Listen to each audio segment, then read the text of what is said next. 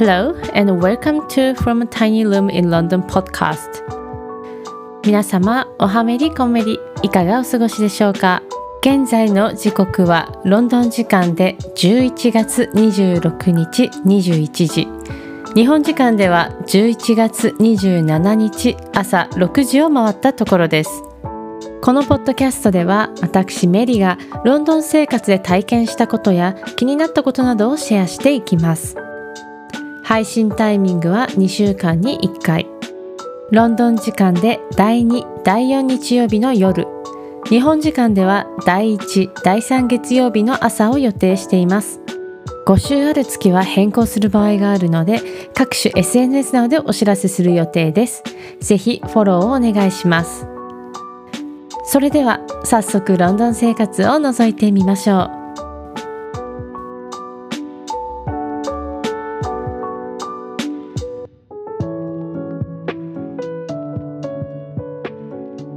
はい、ということで11月も最後の日曜日となりました。皆様いかがお過ごしでしょうか。ロンドンはですね、以前からお伝えしている通り暗い時間が長くなって本当にね、X でも言ってますけども、本当に寒いんですよね。で、今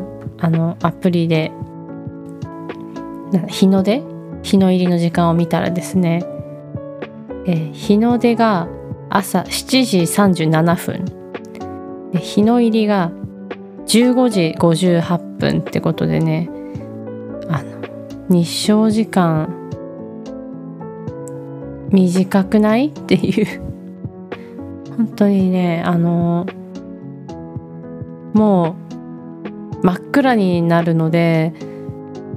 もう18時くらいかなとか思ったら、あれまだ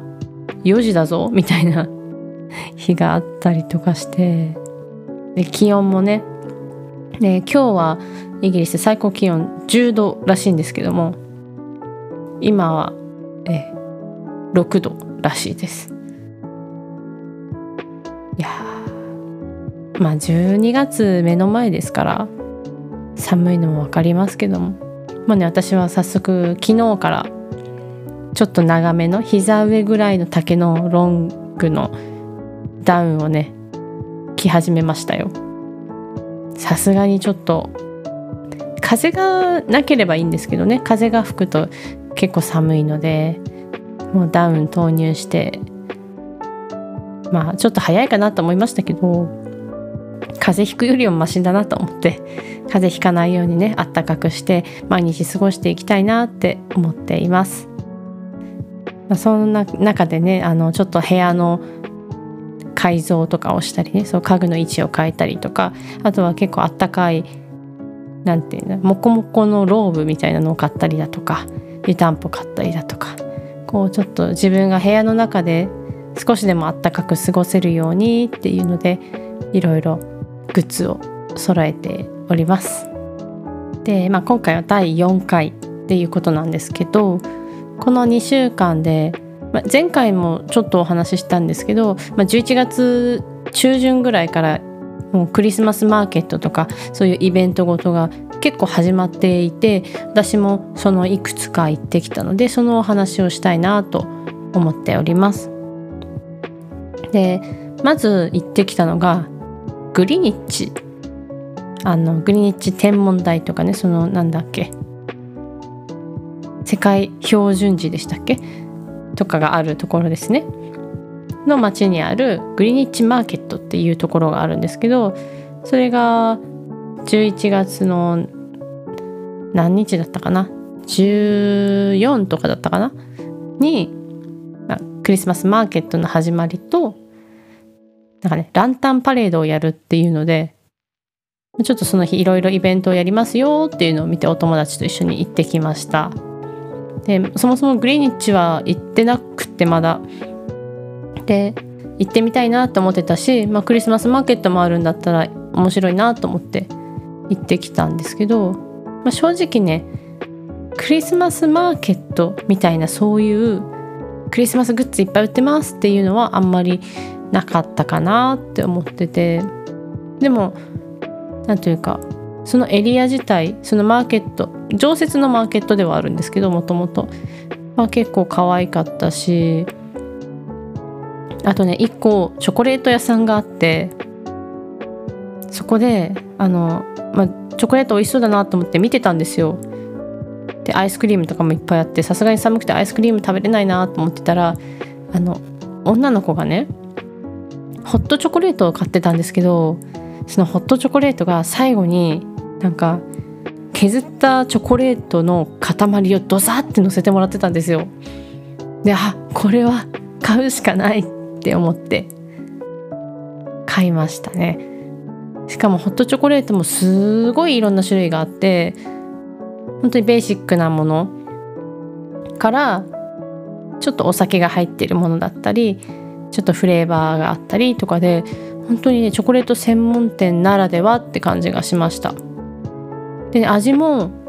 私はヘーゼルナッツプラリネチョコレートだったかなを買ったんですけど、甘すぎず本当に程よい甘さですごい飲みやすかったです。だからもしなんかねグリーチ以外にも店舗があるらしいんですけど、ノートの方に写真とかリンクとかを載せると思うので、興味ある方はちょっと見ていただけたらいいなって思います。で、グリニッチの天文台には行かなかったんですが、ちょっとグリニッチ大学の方もお散歩したりとかして、なんかその雰囲気がなんていうのかな、作りなのかな、ちょっとね私の地元の北海道大学を思い起こさせるような、その北大ってめちゃめちゃ広いんで全然規模感はもうちょっとちっちゃいんですけど、こう真ん中にメインストリートがあって、こう横にこう建物が並んでてって感じで、で結構こう街路樹もいっぱいあってっていうので、すごいなんか北大っぽいなーなんて思いながら見たりしてました。で肝心のランタンパレードなんですけど、準備してるところは見れたんです。ああいうのを持って歩くんだなっていうのは分かってたんですけど、寒くてちょっとこうお店に入って温まって開始まで待ってよっていうで、スタート地点からマーケットに来るまでに結構時間があったので、その間にちょっと温まって、なんならちょっと軽食食べて待ってようかって言ってたら、その軽食がなかなか出てこなくって、ランタンは見れませんでした。厳密に言うとランタンそのものはなんか歩いてる時とか、あと終わった後のランタンは見れたんですけど、そのパレードを見れなかったって感じですね。でも雰囲気も味わえたし、なんか初めてグリニッチ行ったので私は単純に楽しかったです。でグリニッチ周辺でなんか行きたいエリアがあった気がしたんですけど、その場所がどうしても思い出せなくて、ちょっとそこは行けずじまいだったので、また暖かくなったら、天文台に行きつつまたグリニッチの方遊びに行けたらいいななんて思っていますが、私の家がかなり北側なので、でグリニッチってすごい南、しかもサウスイーストかな、なのでちょっと行きづらいのが難点って感じです。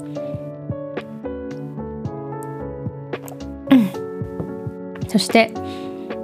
その週末かな、今度は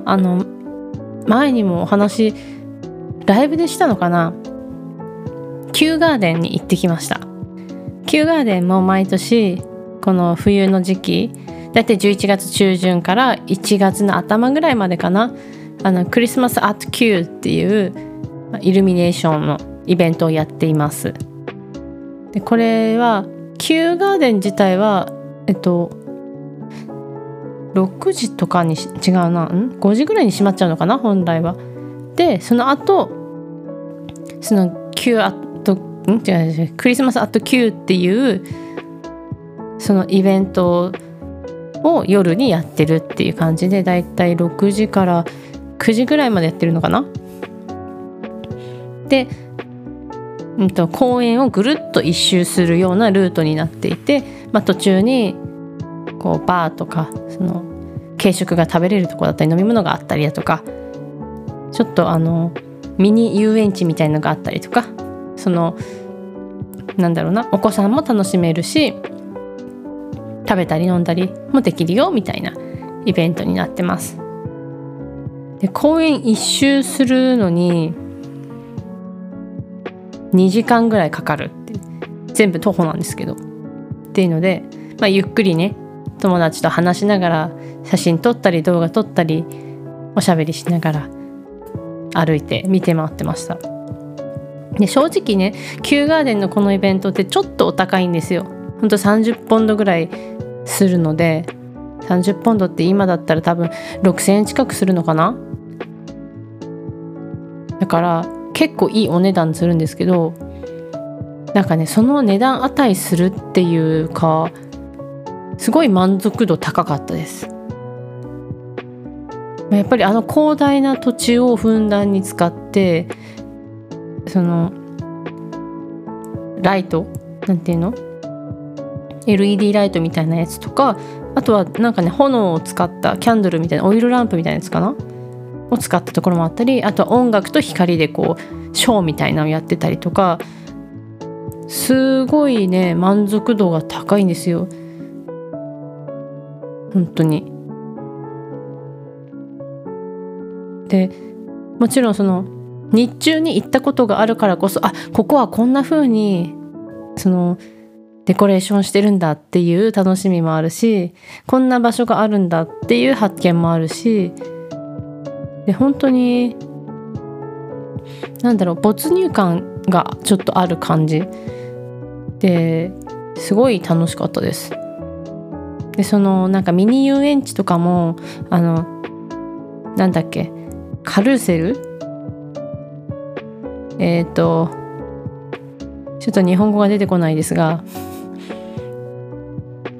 もあって、それがすごいなんかレトロな感じだったんですよ。で、私そういうレトロな遊園地みたいなのがすごい好きで、めちゃめちゃそれテンション上がりました。もうめっちゃ写真撮って動画撮ってみたいなのやって、なんか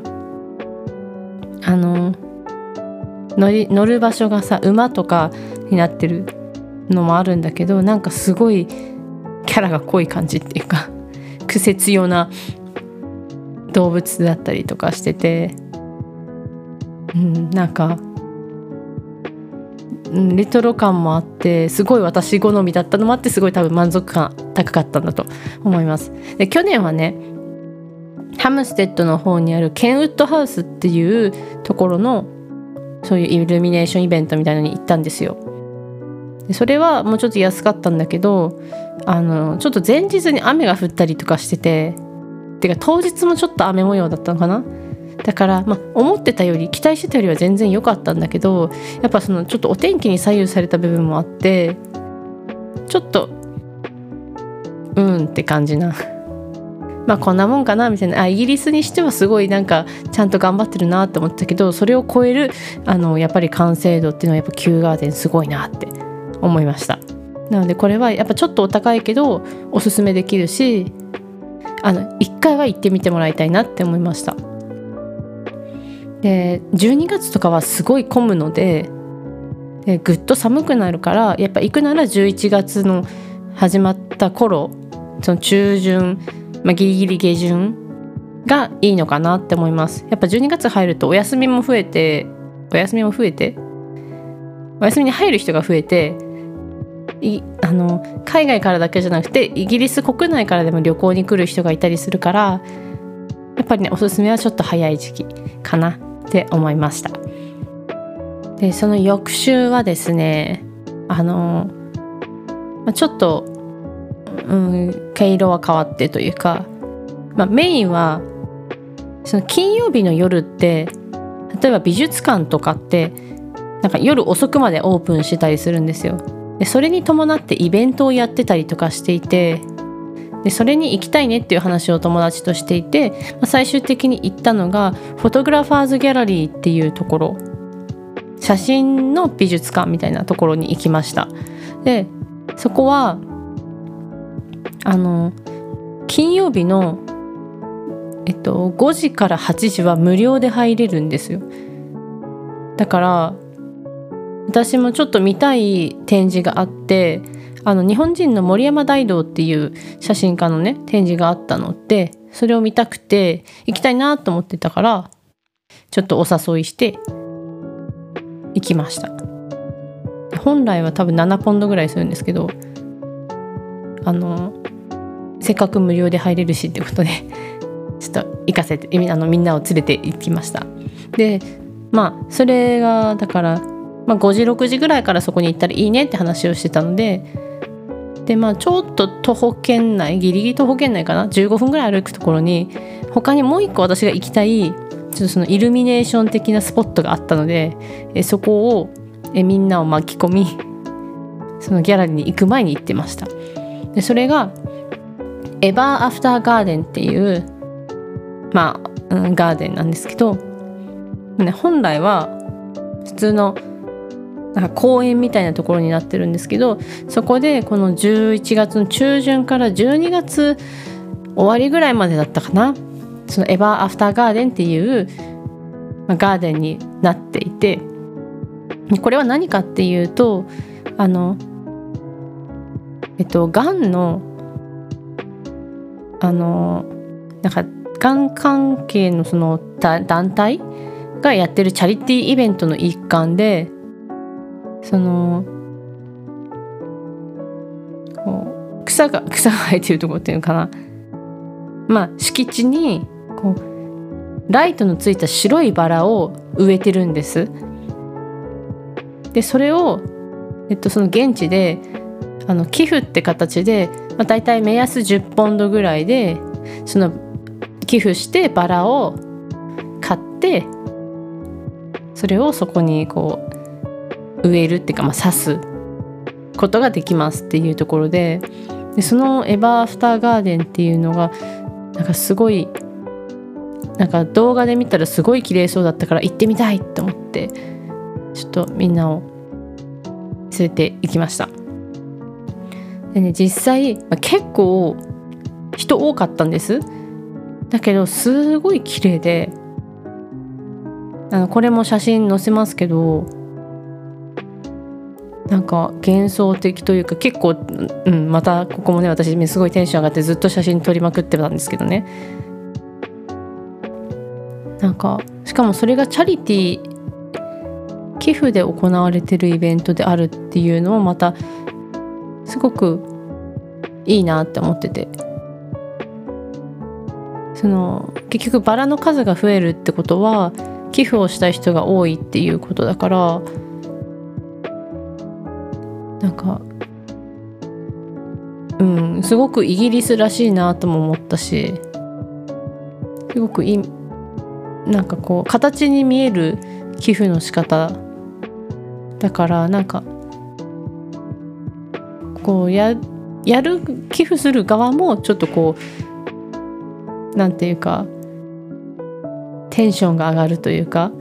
そういうものになってるんじゃないかなと思って、ちょっと私は今回はねまだまだ無職なものですからちょっとさすがに今回はごめんなさいってことでそのドネーションしなかったんですけど、ね次の機会にはきっと収入があると信じて。その時には自分でドネーションして自分の手でそのバラをねそこに一つ刺したいなって思ってます。そうでこのエバーアフターガーデンは、まあ、無料のエリアでもちろん普通の公園で行われてるイベントなので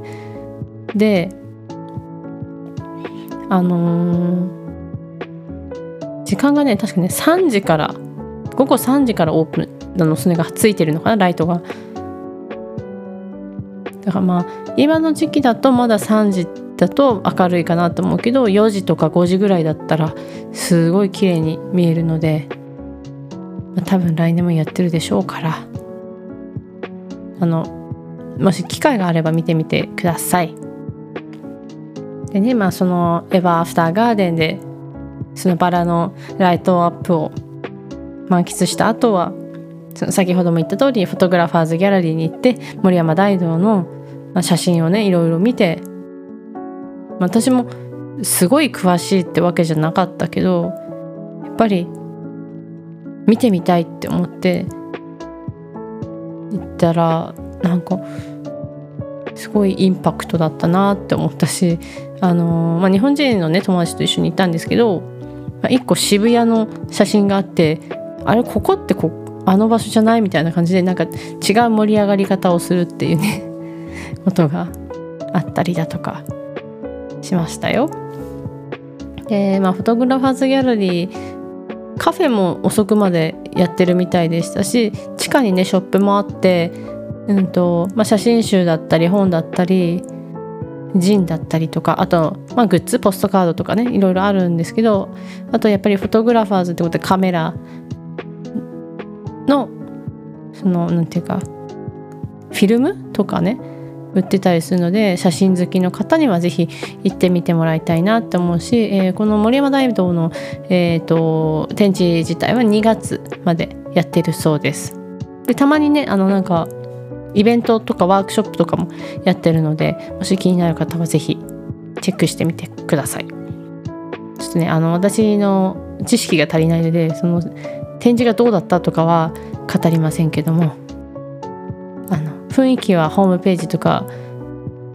あと私もいくつか写真を撮ったので、そこからちょっと見ていただけるんじゃないかなと思います。はい。あとね、そうその日はちょっと面白いところにも行く前に行ってたんですよ。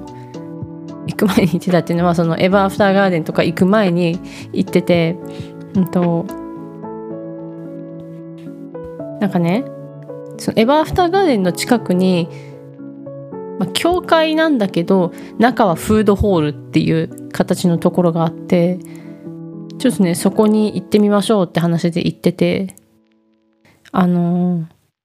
ちょっとお値段とか、あとは座席が結構いっぱいだったので、そこでご飯食べることは諦めたんですけど、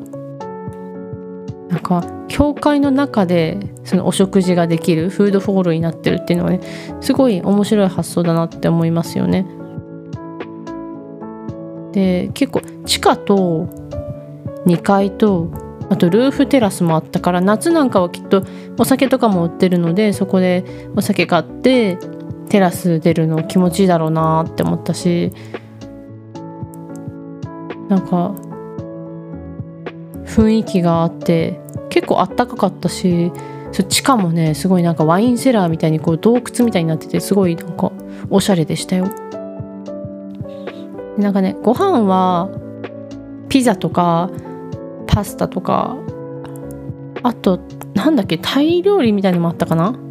から結構いろいろジャンル豊富でした、ね、ちょっとレストランっていうよりもなんかいろいろ食べたいなっていう人は、そういうフードホールとか、もちろんマーケットとかもねイギリスはいっぱいありますから、そういうところでお食事するのもいいんじゃないかなって思いますよ。ね、今週この2週間はね結構イベントごとが多くて本当に語り尽くせないぐらいなんですよね。なんかさらっと言うと、映画見たりだとか、ちょっとポップアップショップに行ったりだとか、あとはなんだろうな、もちろんそのいろいろね歩いてる中で今まで行ったことなかったイルミネーションとか見たりね、なんか高級ブランドが立ち並ぶストリートがあるんですけど、そことかもねすごい人いっぱいで、かつイルミネーションっていうか、その各お店でデコレーションをすごいするので、それ目当てにね人が集まって写真撮ってとかしててすごかったし、だから今年はまだそういうエリアをまだ見てなかったから、すごいなんかこの2週間で一気にクリスマスを吸収みたいな感じですね、私は個人的に。あと今月その24日金曜日っていうのが、その日本でも最近結構増えてますけどブラックフライデーの日でね、いろんなとこでセールをねこの1週間ぐらい、この週明け27日ぐらいまでやってるのかなをやっていてね、なのでそのブラックフライデー翌日の週末ってことで25日、昨日はすごい街中混んでてバスも全然進まないみたいな感じでしたし、ちょうど昨日はそのプロテスト、そのパレスチナガザのためのそのプロテストをやってたりだとか、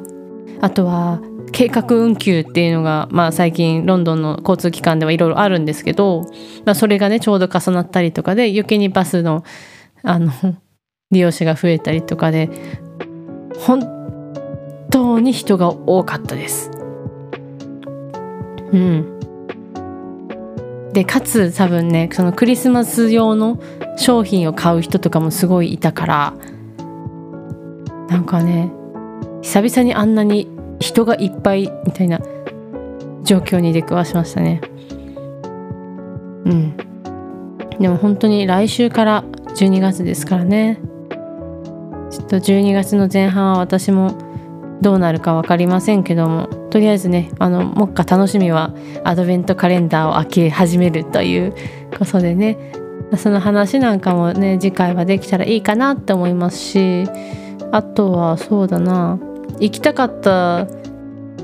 コメディのショーがチケット取り逃してしまったので、ちょっと代わりに何か楽しいことをねしながら引き続き就活をしていきたいななんて思っておりますよ。でね、そんな感じで私の咳もちょっとまだ残ってますが、体調管理皆さん気をつけて、最後の1ヶ月師走を皆さん乗り切っていきましょう。ということで今回はこのぐらいにしておこうかなと思います。